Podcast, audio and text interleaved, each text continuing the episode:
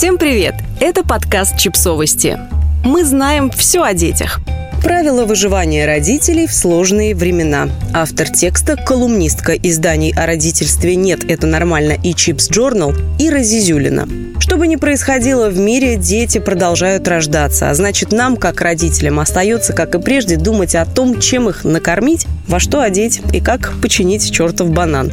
Курс доллара, повышение ключевой ставки и санкции, вводимые против России, в скором времени повлияют на зарплаты и цены в магазинах. Вот что можно сделать прямо сейчас, чтобы пережить эти сложные времена с наименьшими потерями. Я, как девочка, выросшая в Беларуси и пережившая слишком большое количество кризисов, с каждой зарплаты откладываю деньги в иностранной валюте. Эта подушка безопасности уже не раз нас с мужем выручала. Но даже если у вас нет накоплений в валюте, самое простое, что можно сделать, чтобы не потерять деньги, это конвертировать их в товары. Это не значит, что нужно с безумными глазами скупать гречку и туалетную бумагу, как это было в начале пандемии. Просто подумайте о том, что вы планировали купить в перспективе полугода. Вкладывайтесь в крупные товары. Думали летом взять ребенку первый велосипед? Покупайте сейчас. Через три месяца он будет стоить на порядок дороже. Да, даже велосипед российского производства. Потому что подорожают комплектующие для его создания, краска, наклейки и даже транспортные расходы на его перевозку вырастут. Даже те товары, которые полностью произведены на российской базе руками российских сотрудников, все равно подорожают. Закладывать в цену возможные риски – рабочая практика бизнесменов. Мы составили список необходимых покупок и расставили товары по приоритетам и возможной степени подорожания. Например, электронная техника дорожает прямо сейчас буквально на глазах, поэтому ее лучше купить в первую очередь импортные лекарства впрок. Если вам или ребенку постоянно требуются какие-то иностранные лекарства, купите сразу на несколько месяцев. Не забудьте про лекарства и корм для питомцев. Нашему псу пожизненно назначены лекарства, аналогов которым в России просто нет. Последние дни мы обнаружили, что в ветаптеках они исчезают уже сейчас. Пришлось буквально охотиться за ними на вырост. Наценка на весенний комбинезон весной самая высокая, а вот зимние вещи сейчас можно взять выгодно.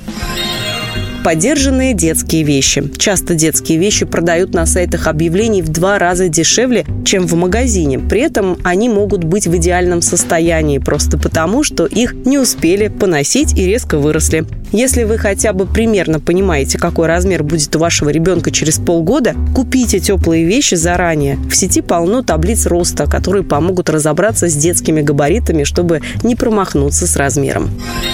Прочь импульсивные покупки. Знаете, как это бывает, когда заходишь в продовольственный магазин голодным? Да, все как в тумане, а на кассе вы стоите с горой ненужных товаров и шикарным подсвечником по акции. Потом часть из купленных продуктов умирает в дальнем углу холодильника, а вы не понимаете, куда ушли все деньги. В условиях кризиса такие истории лучше сократить до минимума и перед закупкой в магазине составлять список необходимого. Кстати, в маленьких магазинах у дома наценка обычно выше, поэтому в них лучше покупать только что-то экстренно нужное. Заморозки. У меня есть знакомая мама четверых детей, которая открыла нашей семье один экономный лайфхак. Она все замораживает. Все, даже хлеб. Супы, борщи готовятся огромными кастрюлями, а все несъеденное за пару дней отправляется в заморозку. У нас в семье все несъеденное отправлялось в унитаз. Если у вас есть возможность замораживать, то это существенно поможет сэкономить. В сети даже есть блогеры, которые рассказывают, как правильно замораживать разные продукты, чтобы их структура и вкусовые качества после разморозки не изменились. Книги в библиотеке. Я фанатка детских книг, и раньше определенная часть бюджета уходила на их покупку. Покупать предпочитаю с помощью совместных закупок. Это экономит где-то 30-40% стоимости книги. Но после того, как мы записались в библиотеку, необходимость покупать книги практически отпала.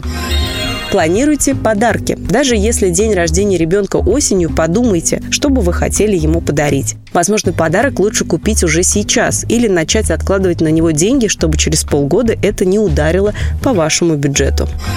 Подписывайтесь на подкаст, ставьте лайки и оставляйте комментарии. Ссылки на источники в описании к подкасту. До встречи!